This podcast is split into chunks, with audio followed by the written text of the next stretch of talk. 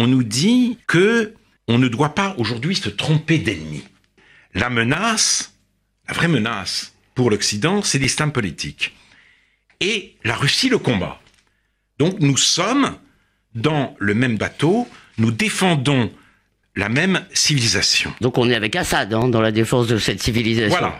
Mais surtout, alors, Moscou joue sur cette corde. Comme euh, l'écrit François Stom dans son dernier livre, Moscou veut apparaître, et le régime putinien en l'occurrence, veut apparaître comme le bouclier de l'Europe, empêchant la montée des hordes barbares. Les peuples européens étant nivelés et euh, dévirilisés en quelque sorte par l'hédonisme, la Russie guerrière reprend le flambeau de la civilisation européenne. Sous sa direction, l'Europe peut s'extraire de la spirale de la décadence dans laquelle elle est engagée. La Russie C'est toujours championne. la citation. C'est toujours la citation. C'est toujours la citation.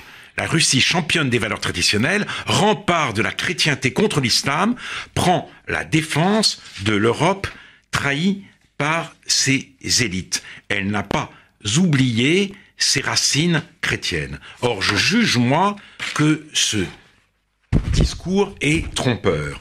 La Russie et l'Europe, ce n'est pas la même histoire, ce n'est pas la même civilisation. Alors, soyons clairs.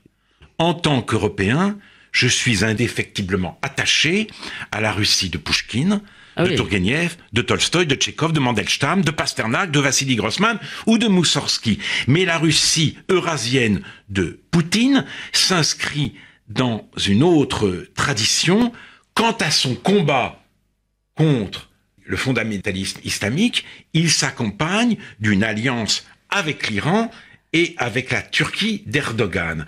L'Eurasie de Dungin ou euh, de Lev Goumilev, mort en 92, et qui est hélas le fils d'Anna Armatova, l'Eurasie, ça n'a rien à voir avec la civilisation européenne telle que nous l'entendons.